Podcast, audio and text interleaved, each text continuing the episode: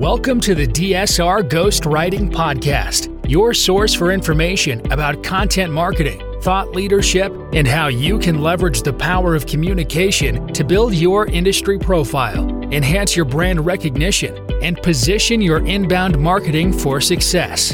And here's your host, Daniel Rosehill.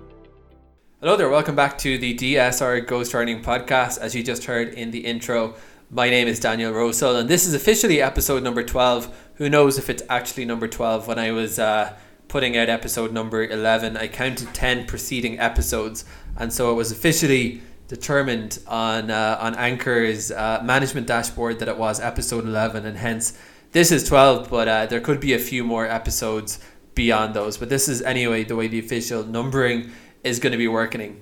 So in this episode, I want to take a look at a more practical issue about the cost of writing services.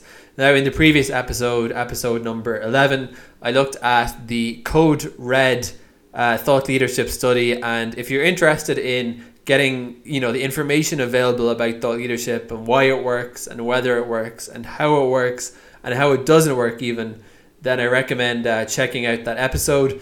It's the second episode in this podcast I've put out looking at a study into thought leadership. The previous episode concerned the Edelman LinkedIn study, and that was a bigger study of 3,000 or so practitioners. This was a small study, but by no means an insignificant study.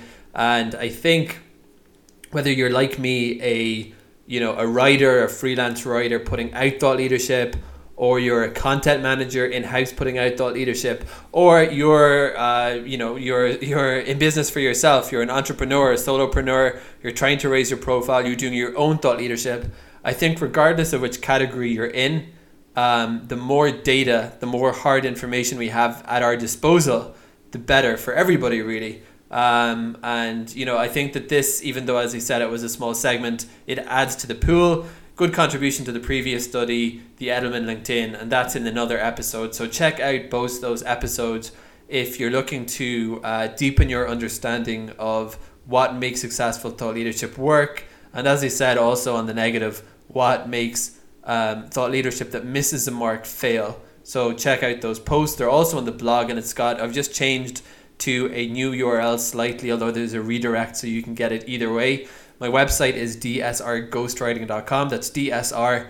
And I'll give you a hint. The middle letter is my middle name. It's my middle initial. So dsrghostwriting.com/insights. It used to be, it's kind of weird in WordPress. Blog is taken up, so it had to be the blog because it's a WordPress multi-site installation. So as I'm trying to convey insights, I thought, hey, the insights is a perfectly good URL for that. So dsrghostwriting.com/insights is where the insights / the blog is to be found. dsrghostwriting.com/podcast or the podcast. They're both will funnel on is where you can get the podcast episodes. And this podcast can also be found on a wide list of providers, including, and I'm just looking through the list here, it's quite amazing how far this Anchor thing syndicates. Anchor, Apple, Google, Stitcher, Radio Public, Spotify, and some episodes, select episodes are going up on the DSR Ghostwriting YouTube channel. So whether you're an Apple junkie or an Android lover or neither, you should have a podcatcher within which to get it. So check that out, check out the blog, and check out those previous posts about thought leadership studies. So for today's episode, I was going to controversially call this, Can You Do It Cheaper? But I decided that there's no need at this early stage of the podcast to court controversy and to be so inflammatory. So instead, I went for the more neutral blog title, Why I Price Writing Services on Spec. And in this podcast, what I want to discuss is for freelance clients. I just want to explain the way writers price their work. Now, obviously, as one person, I can't speak for everybody, but if you're getting quotes from a number of writers, a number of thought leadership writers, and you're confused as to how it goes, because I get this line of questioning all the time. What are your rates? How much does it cost? How does your pricing structure work?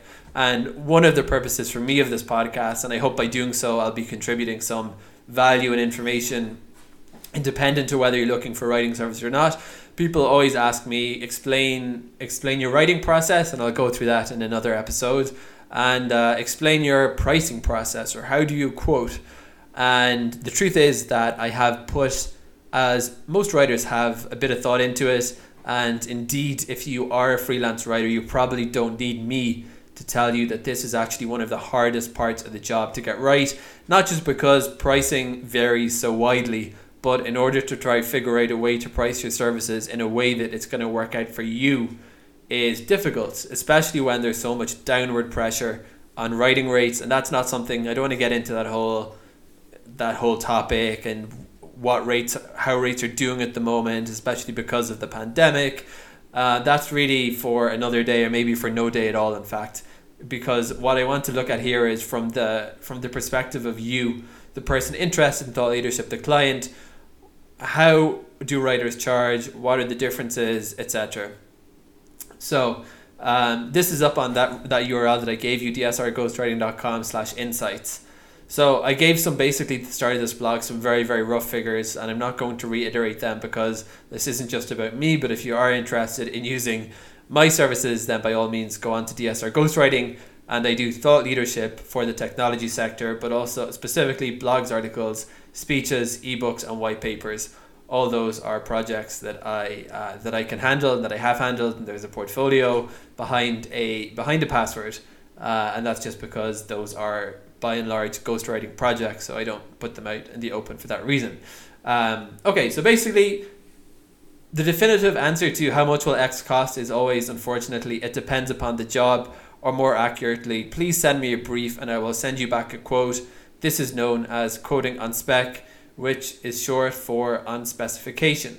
So firstly, two ways that you're going to be getting writing quotes, and I as an independent writer, on this end of the specification. In other words, my process is you fill out some kind of a quotation form.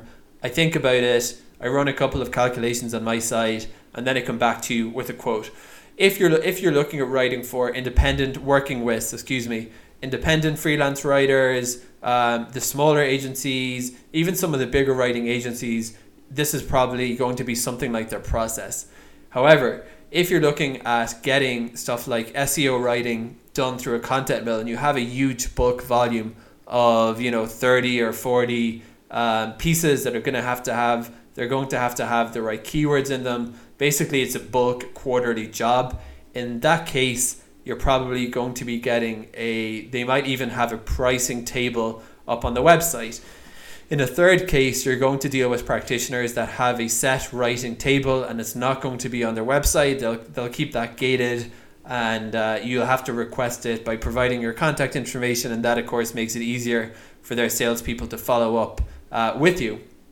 So those are kind of the common permutations you're going to probably encounter if you're in the process of sourcing a number of quotes from practitioners. Now, I would say that the writers discuss amongst themselves the advantages of putting your quotes out there. Most would say that if you're in the more kind of boutique, niche end of the business, and I would put myself in that category, it's kind of disadvantageous to put your rates on the internet. What I have is minimum rates, and those are approximately blogs $350 and upwards, articles $400 and upwards, and I just do that so that I don't have conversations with prospects that want blogs done for $50, because, as I would explain, there's simply no way I can make that work economically. So that's basically, from a writer's perspective, why it makes sense and what you're going to be getting if you are going to look out. I would say that the people that are putting their figures out in table format, that's more on the bulk, as I said, and on the content mill. Content mill is kind of a slightly dirty word among writers for writing organizations that chop out stuff very quickly.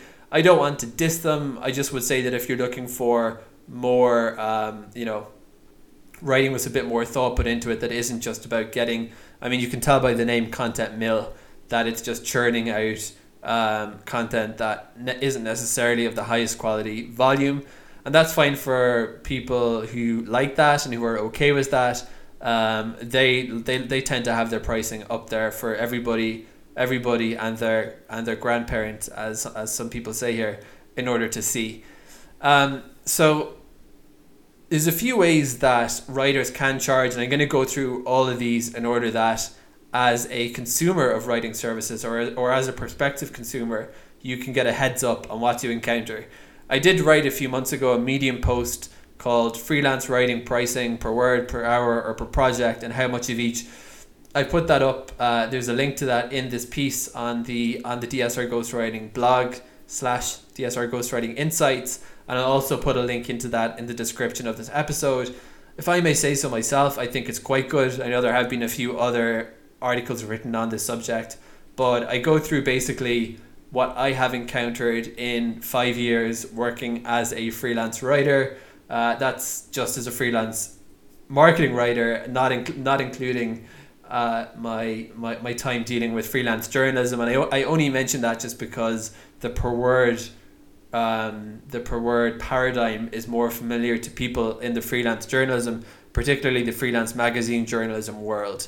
So that's something that a lot of writers that have come out of journalism and are repurposing themselves as content writers or as PR writers that they're going to be very familiar with and maybe biased towards. So although I think it doesn't really make sense for writers to charge per word, it remains very widespread and used as a yardstick of comparison between writers, and a lot of that has to do with the fact that it's quite ingrained and embedded in the world of media, which, as I said, is where a lot of writers are coming from.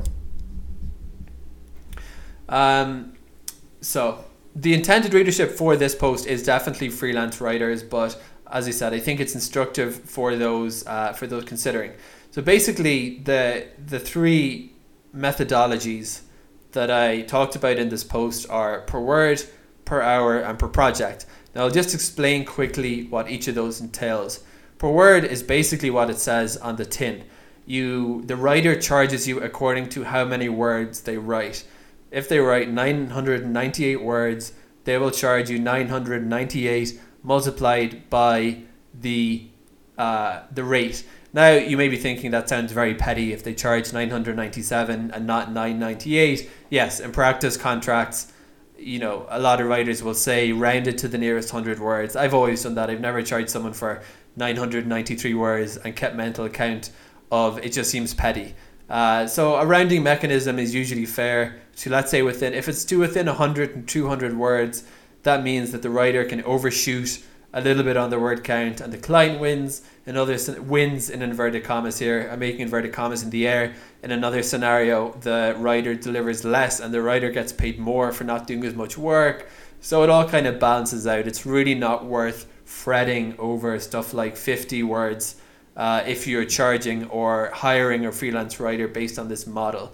The other common question people have about writers who charge per word is, well, is it the word count on the first draft or the second? So this is why contracts exist, essentially.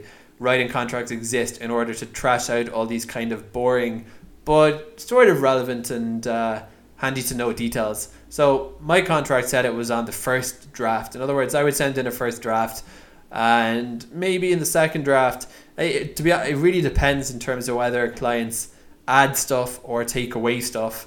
But again, it wasn't so much to steer the figure in a way that was advantageous from my ends, because I could easily find that a second or third party wanted another paragraph or two added to the text. It was more just to draw a clear line in the sand and to make my back office workflow easiest, as in I write a piece, stick that on the invoice at the word count when I finish the piece, and that's that. And then if there's another paragraph or added or another paragraph taken away, it all kind of organically just works itself out over time. So that's basically what per word is. I did it for the first 6 months to 1 year because, as I said, I did do a bit of freelance journalism before I even started this whole freelance writing and ghostwriting madness racket, I like to call it sometimes. And therefore it was familiar to me, but over time I came to realize that it was not necessarily the best. So I've just done up a chart called Pros and Cons for Writers and Businesses, Freelance Writing Rates, and it's in this blog. You can download it as a PDF file, and I've added advantages for writers, disadvantages for writers, advantages for clients, disadvantages for clients. I've added 4 columns, and you can see basically, so I'll go through it. for writers, basically, and I'm going to put emphasis here on clients because this podcast is for clients. Basically, in a nutshell, for writers, if you're quick, it allows you to take advantage of that fact. That might sound like a bit of a scam. I encourage clients to think of it not like that. If you go to, and I don't mean to compare your average marketing writer to a neurosurgeon or make a comparison of that nature, but if you go to something like a doctor or a lawyer, they don't charge sometimes according to their time. Sometimes they do charge clients on an hourly, but if you're going in there for a consultation that takes 5 minutes or a doctor that takes 10 minutes, they typically have a flat rate for that consultation. And if they're quick, there's a great expression that sometimes you can do something in 5 minutes because you've been doing it for 20 years. And that's often the case with writers, that if you get good and you have a huge bank of experience to draw upon, or a big bank of experience to draw upon, you can do things both quick and well. And a lot of people would argue, and I would also make this case, that writers should be allowed to do that because it allows them to scale their income. The more experience they accrue, and that's typically how things work in a salary job. The more time you're on a job, your salary tends to go up to a point, of course, an inflection point as you gain more experience. And therefore, it's not necessarily reflected in the actual, the hourly compensation will tend to scale. So that's basically for writers. What's nice about it, it includes, you could say, a built-in kind of scaling point. Disadvantages for writers, it disencourages brevity. That's not really a business one so much as just a stylistic one, that if you're charging someone per word and there's no limit on the amount of words you can write, you may as well knock yourself out and talk. And a general axiom, concept, thing about writing is that it's harder to write shorter than longer. If I've done my fair share of microcopy. It's not what I specialize in, but that form of writing, direct response copywriting, microcopy, social media copy, it can be really, really hard to pare down messaging to the bare essentials. And therefore, it's a skill that's worth developing as a writer, and that's worth keeping honed. And therefore, it kind of... The per word model sort of actually works against that. So another disadvantage for writers is that it's effectively a project rate. Now, people don't think about it as a project rate, but if you think about it, if you agree with a media outlet or with a client that you're going to write 800 words at 40 cents a word, so basically you've just created a fixed project for yourself. It's this many words. You're going to be paid 800 multiplied by 0.4. That's your money. That's the job. So basically, it is a project rate. I called it in this blog post a project rate in disguise, even though I think maybe that's being a little bit paranoid about it. But that's kind of what it amounts to for writers. For clients, it's a fixed line item, and that, of course, only applies in cases where the text count is finite, and you can say there's 800 words multiplied by, etc. If the text, so I would just recommend that if you're hiring a freelance writer and the per word model sounds good with you, then it's worth stipulating a word limit. So I often get with clients in the spec 1,800 to 1,200 words. Now, I don't charge per word anymore, but back when I did, I would get that a bit. And that's fine with me. Obviously, it's in my financial interest to write 1,000 words so I can squeeze that bit more out of it. I would say practically that was really not something I did, just because, squeezing $10-$20 out of a client, it's just not the best long-term business strategy. So I would say to clients, don't be afraid of that. Just give the writers a bit of wiggle room, and they'll deliver something within that word count that's going to be good and as brief as they can make it. And that's important, as I said. Disadvantages for clients, easy to get a bad deal. So yes, although I think it's fair for writers that they, as they mature and as they accrue experience, they'll be able to, in a sense, capitalize on that.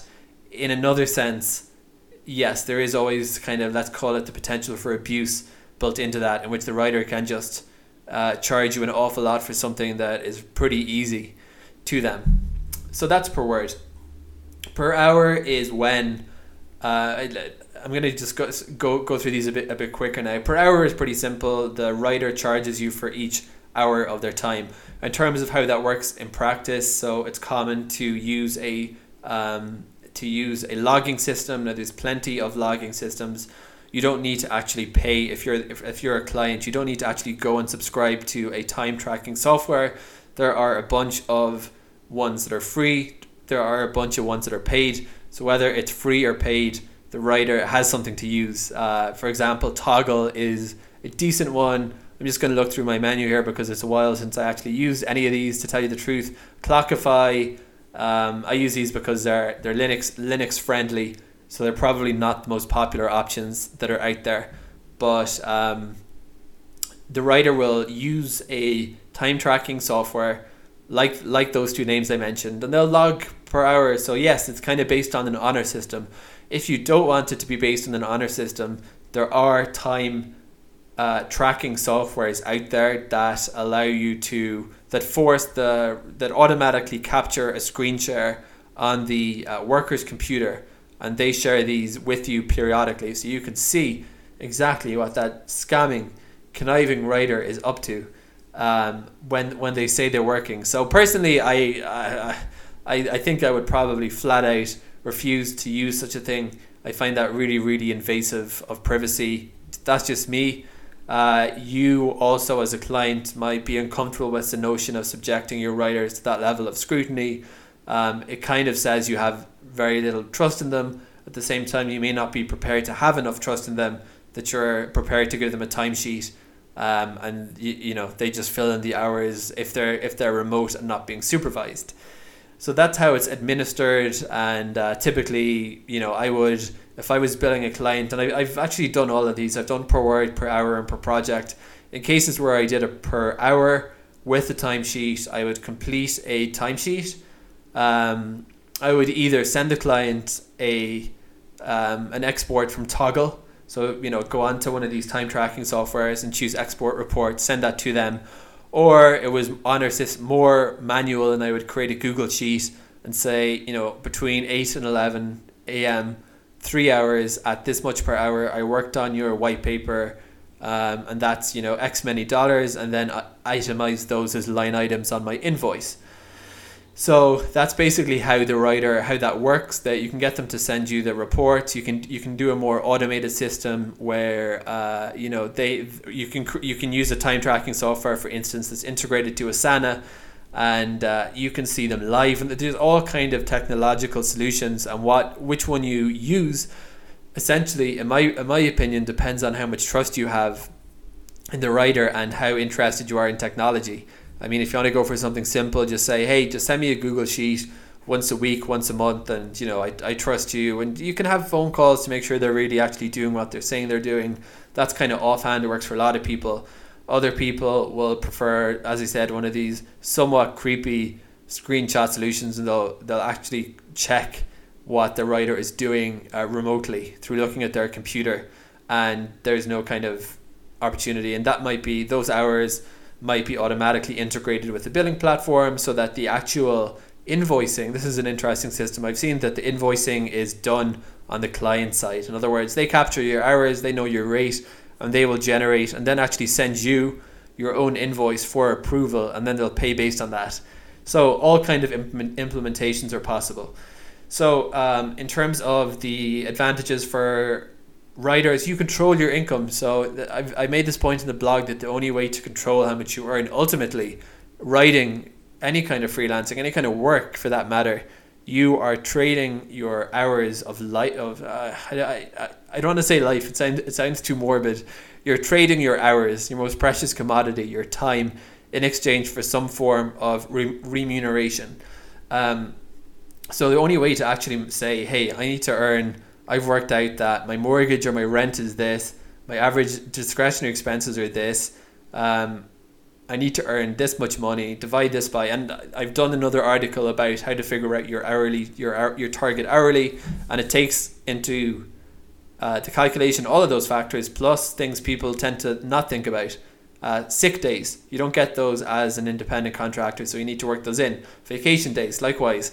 So basically, the hourly is kind of the purest one from an income perspective, because you just say, this is how much I need to earn, this is how many hours I'm working per week, this is how many billable hours. Here's where some writers screw up, because they just divide by the hours, thinking that all the hours in the day they will be working for clients. It never works that way. I've never met anyone that bills 100% of their time. I call this is my own terminology, I call that a billing ratio. I propose 50-50 as the best billing ratio, because it means you can spend 50% of your time actually working, 50% of your time administering, professional development, business development, sales, that kind of stuff. There was a statistic I read once that, let me see if I can find it quickly, that your average office worker is only productive for 3 hours per day. In an 8-hour day, the average worker is productive for this many hours. Oh, it's clickbait. I wish they would just say, I think the answer here is going to be 3, reading news. So basically, it's not a lot of time. So my point in citing this statistic here, okay, here we go. 3 hours. Research suggests that in an 8-hour day, the average worker is only productive for 2 hours, 53 minutes, 3 hours. So that, if you think about it, your average worker is there at their desk for 8 hours. They're only actually productive for 3 hours. It's less than 50%. So when people say 100% billing average, I say, no way. That's just not going to work. You're going to have to find clients, sales funnel. When people say 50%, I say, I don't think that works. 66-33, 2/3 of their time spent on billable hours, 1/3 of their time spent on everything else. I again say, I'm not sure that's actually going to work out for you, because think about it. I'm recording this podcast. It's an inbound marketing activity. I wrote this blog. I could easily have spent 8 hours per day just on content marketing, handling email correspondence, everything else, developing the website. I can't even remember. I've been doing a bunch of things today on Asana, and I haven't written, I could not have written the thing. So I don't think that's realistic. Anyway, sorry, I'm digressing a small bit. That's the hourly. So the writer firstly needs to actually understand what the hourly they need to make is, and then go ahead and charge that. But if they can do that right, then it's their best way of actually reaching a target income. Conversely, they cap their income at the hourly. So whatever they determine is their income, and they're going to be assiduous in charging that every hour for all their clients. Well, that is good, but at the same time, they've just limited their income. And therefore, they may need to every year or every second year sit down with their accountant again and go through their books and come up with a new hourly to meet a higher income objective if circumstances change, etc. And what the income that sufficed 2 years ago doesn't cut the mustard now. You can't take advantage of being fast. Remember, I said I think it's viable for writers in some respects to be. I think it's fair that in certain respects, people who've been doing stuff for a long time can take advantage of being quick and good at what they do. Clients often balk at high hourly rates. I would call this one of the dark secrets of the trade, and I'll talk about that in actually the next point. It's because it's an advantage of project rates. Clients, have this idea that writers are worth X and lawyers are worth Z and hedge fund managers are worth Z, and sometimes they just won't tolerate certain hourly rates because they think, no way, we can't pay that. But if you give them the same rate in a project fee, and that's partially why I recommend for writers, because I recommend you make your hourly. I recommend you limit the clients need a fixed number to go in their budget, so I recommend you give them a fixed number that takes advantage of your hourly, and therefore I build quotes along those lines. Okay, from the client's perspective, the hourly rates, it's nice because it's flexible. So if you have a freelancer doing a bunch of random jobs, there's a client I work with quite regularly, very regularly in fact, and some of its articles, they send me a bunch of different things, from a core type of work to cleaning stuff up to miscellaneous writing projects. And it's easier. I have fixed deliverables in that contract for the writing stuff, but for other stuff they say let's just do the hourly. So it makes it easy for people hiring freelancers to put a line in the sand and say this is for cost control, what we know your hourly is, and then they only, to really get cost control, they only need to then limit the amount of hours that they say a certain task can do. And again, this is just contract stuff. Unless there's a limit disadvantage for clients, and this is just the same point that really I just made. Unless there's a limit to the number of hours that can be billed, it isn't a fixed expense. So in terms of how to do that, it's kind of difficult to say, okay, the hourly, and I think the way you can phrase it as a client, and look, I'm not sure about this because I'm not in the habit of hiring freelance writers myself. All these wonderful insights you're seeing on dsrghostwriting.com are written by me, as I do not use my own ghostwriters ever. But you know, I'd imagine you could just say the hourly rate is this. I estimate it would take you 6 hours. Do you agree? Writer says, actually, this is something I have seen in the writer seat, and I would say, I think that's a little bit conservative. Let's say 8 hours, and or that's fine, and they agree. And therefore, the client has that fixed number, 8 multiplied by hourly, and they know what they're budgeting for this engagement. Per project. Okay, so per project is the final one we'll look at, and this is when you have a fixed income for each job. Now, I have made the point in this blog that retainers are just basically project jobs, right? You basically say your retainer is going to be I'm trying to stop saying gonna, these little contractions in this podcast. I'm sorry, dear listeners. And I'm sure I'll do it again in two more minutes. Per project, a retainer is essentially a project. The retainer model says, we will be paying you $2,000 a month typically in exchange for this set of deliverables. It's more commonly used in PR, but certainly for writing engagements it can be done too.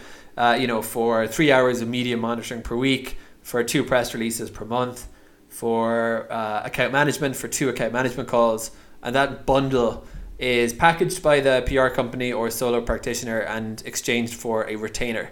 So retainer to me is actually a project. There is a set of deliverables, so there's a fixed volume of work, there's a fixed volume of money, and therefore it's a project. It's like a recurring rolling project.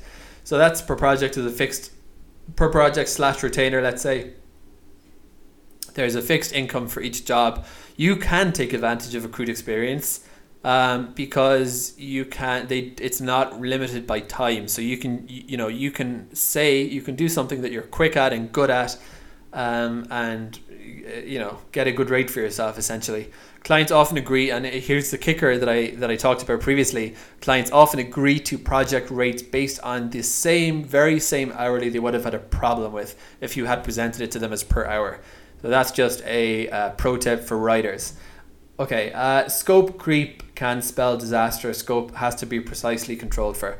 So the big pitfall from writers' perspective of these per project rates, and even in the client seat, it's actually worth knowing what's good, the advantages and disadvantages for writers, because you need to, if you're interested in retaining good writers or your writing team, it might be helpful to understand what works for them and what can be problematic. So scope creep can be an absolute disaster. I said in this blog, the worst writing disasters I've had, the worst contractual disasters where I did not protect myself well enough in the contract, all were always due to scope creep. Scope creep is when the scope of the contract is not sufficiently well delineated, and you end up doing way too much work for the money being offered. So a client could pay a €500 job, and it's I don't want to give specific examples because that would be unprofessional. From my own previous experiences, but you could hire somebody and it could have all these ancillary activities or the revision cycle. That's a classic one. I enforce the limit on my revision cycle. It is slightly controversial. I may go back on it if I think that people aren't really going to abuse it, but that would be a classic one where I don't mind sharing this one example where it was close to when I was starting out in this writing game. Actually, this is not an example for me. When I was starting out in the writing game, and I was doing a simple blog piece, a fairly straightforward job for a corporate client, nothing interesting company, but nothing terribly difficult. And so I did my couple of rounds of revisions, pretty simple stuff, track changes, small comments, you know, that's standard, send it back. And 6 months after I'd sent in round 2, it had been passed on to round 3, and they were like, the third round of revisions is ready. And I had already been paid for this project because I invoiced monthly at the least frequent, and I couldn't even remember. I could barely remember the client. It was one of these, just a small account, a couple of jobs, and I was like, "What? This is absurd." 6 months later, 3 cycles of revisions for it was not a high paid project. It was one of my initial projects, and I was like, "This is ludicrous." So basically, that was why I was like, "Okay, I need in my contract. I need some parameters."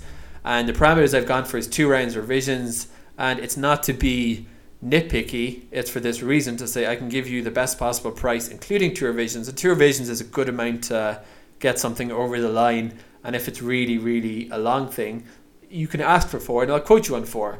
Or we can do 2, and if 2 aren't enough, and there's more input required, and more people want to look at it and give their feedback, I can charge per hourly based on that. I would make the case that it encourages clients to have their thoughts more together. If you say there's 2 revisions, guys, I know there's 4 people that want to look at this. So instead of A sending it to B, sending it to C, and C disagrees with A and B disagrees with C, and it's a whole internal mess, bang your heads together, coordinate your thoughts about this article, and send it back to me. You've got 2 shots. That's it. And if you're not happy, more money, guys. It actually, I think, does clients a favor sometimes, because it says you have to, it's like a form of subtle coaching, financial coaching. You say, look, none of this stuff about sending stuff back 5 or 6 times every time you have a new thought. Think about stuff, be less chaotic, please. And I will happily do this. And if there's more than that, this. So scope creep for writers is a potential disaster that awaits. From the perspective of clients, the fixed project fees are a fixed line item. It costs a certain amount. That amount is fixed. It goes into a budget. Beautiful. And the disadvantage for clients is you may be forced to work with writers. I have an apostrophe wrong in this blog. You may be forced to work with writers, which should be the apostrophe at the end, collectively rigid terms. So if you're working with someone like me, who for that reason has determined that they need to create their policy about how many, you may be forced to work according to those terms, because the writer is trying to coordinate. To enforce some kind of scope control. So that's basically it in terms of the 3 different methodologies. Now, I basically try to figure out a way that would work the best for both people. So I need to make my hourly, and the clients need a fixed figure. So what I do is, when someone comes to me and they say, how much is a writing job going to cost? And this is coming back to the very start of this podcast, when I say, I don't know, it's on spec. There's a reason for that. And as I said here, it's not code for, it depends how much I can get out of you. Let me have a think about that and ask around. It's not a scam at all. And it's really not. And that's the reason I explained all this, besides the fact that I hope it was somewhat interesting.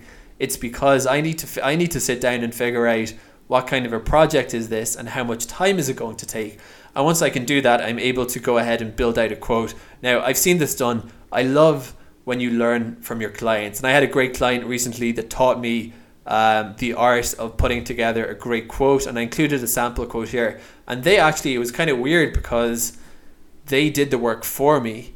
I told them basically the fee and the revision process, and they actually did up a spreadsheet based on how much I had told them, what I had told them, everything included, in a phone call and a Zoom call. They went ahead and formulated a spreadsheet, and with line items for, I said the outline, 2 hours, this 2 hours, this 2 hours.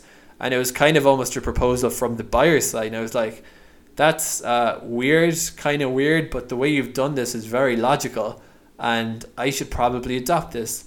So since then, I have started more rigidly mapping out, doing my own time breakdowns for a project. Now, the one I did in this blog demonstrates, and this wasn't really my purpose, but I hope it does show why blogs can sometimes end up, why sometimes you will be quoted $700 or $800 for a blog, and that may seem absurd, but I gave an example of a 1,000-word blog post about serverless architecture in the cloud. Now this, as I said, if this does anything, I hope it's my service to other writers to explain to people that might have a hard time seeing why writing, why for many writers, including me, we just can't do $100 jobs unless it's, you know, like a really, really quick thing. But in most cases, why quality writing, serious writing for B2B clients can't cost $100. It's not because of greed. There's actually mathematics. And I say this is not the most mathematically brilliant guy. And because I'm not mathematically brilliant, I need to do stuff like plot out tables so that I can see for myself and have it make sense for me in front of me, this data. So I plotted out. I said it was, and this was again close to a real example that I had. To produce a new client, here's our test scenario. A new client needs a 1,000-word blog post about how to secure serverless architecture in the cloud. Serverless is a big new thing in cloud computing. I've talked about it in somehow every episode of this podcast, every recent episode, in which, you know, typically, how do I explain this simply? People used to have servers, physical servers in their data centers, in their offices. You know, you'd have a server, a computer sitting there on the in the wall, in the rack. And then stuff migrated to data centers, which we call the cloud nowadays, even though nothing, if we want to get frivolous about it, nothing really exists. No real computing actually exists in the cloud, except for maybe the International Space Station and some satellites. But what we mean by the cloud is professionally managed third-party data centers, usually. There's public clouds, private clouds, hybrid clouds. But just to give a shorthand, that's what we're talking about. And nowadays, serverless, instead of having, firstly it was virtual machines, virtual servers, and now the actual server images are being moved around. Serverless does not mean there are no servers, it just means that they're not tied to a server or even a virtual server in a data center. They're just fluid between different data centers and availability zones and etc. So serverless is fascinating. It's the new thing, along with Kubernetes and other trending things in the whole world of cloud. But this was something very close to what I did recently. So they said, how do we secure serverless? So they said, take a look please at this cybersecurity conference in which our chief cloud architect spoke with another guy about securing serverless. And I said, okay, I will do that. I will watch that. Very complicated. They also had a rigorous internal workflow that they insisted on adhering to. If my target hourly rate here were $60 per hour, and I think that's quite reasonable, as I said, when you work out what you need to be charging in order to get vacation time and whatnot, you'll quickly see that 60 is pretty, unless you're living somewhere very cheap, that's pretty middle of the road even, let's say. The client insisted they would require 2 rounds of revisions, so sometimes this happens. Okay, happy to work with you on that. The internal quote template I might follow could go something like this. Phone brief with client, half an hour.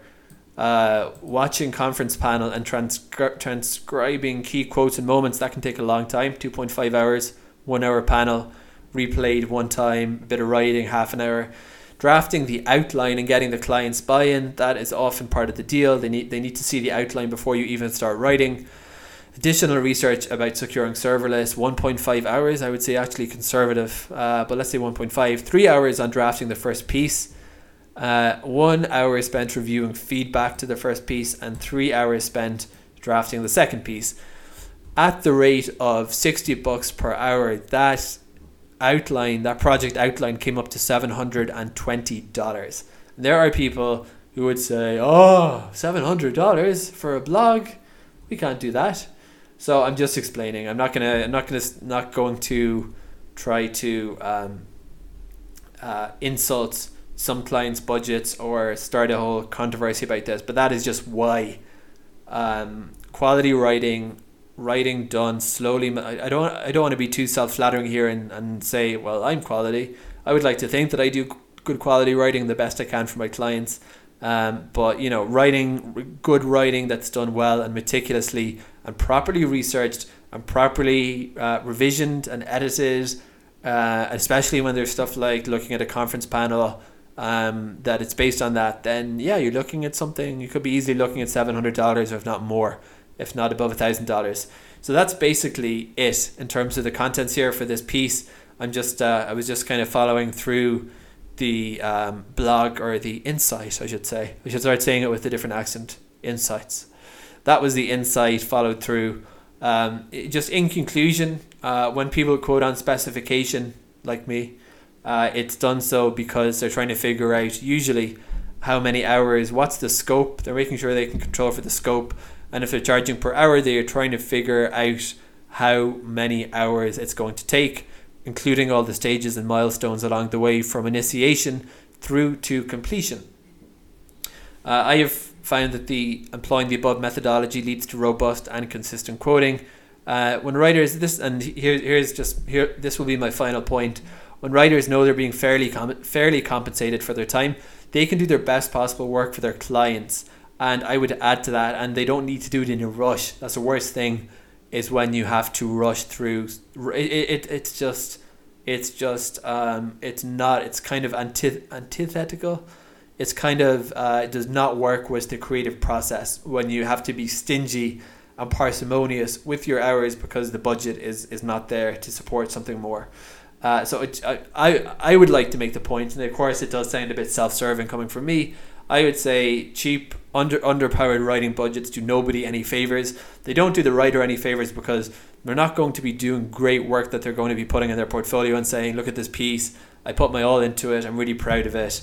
It's not going to be doing you any favors because you, as a client, are going to be working with someone who is going to be forced to, as I said, be parsimonious and economical with the time that they spend. And, you know, it's just going to create kind of resentment, and that never works out well.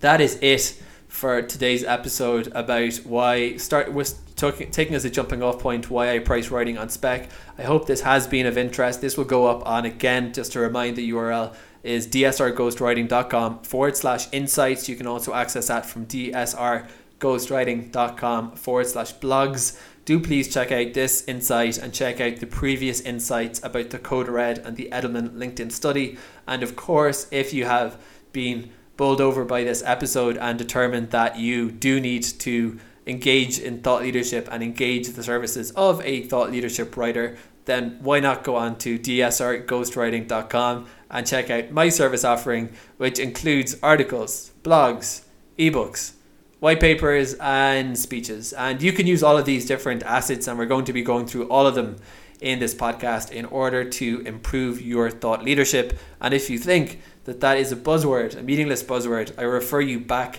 to episode 10, in which I challenge that, and I delineated the reasons why thought leadership and content marketing and PR are all in fact different activities, even though it would be true to say that between PR and thought leadership there is quite a degree of overlap. So that is it, dsrghostwriting.com. Please feel free to use the contact form or the book meeting form if you would like to get in touch. And I look forward to bringing you episode number 13 very soon. Thanks for listening. Thank you for listening to another episode of the DSR Ghostwriting Podcast. To learn more about how writing services can improve your business and enhance your bottom line, visit dsrghostwriting.com.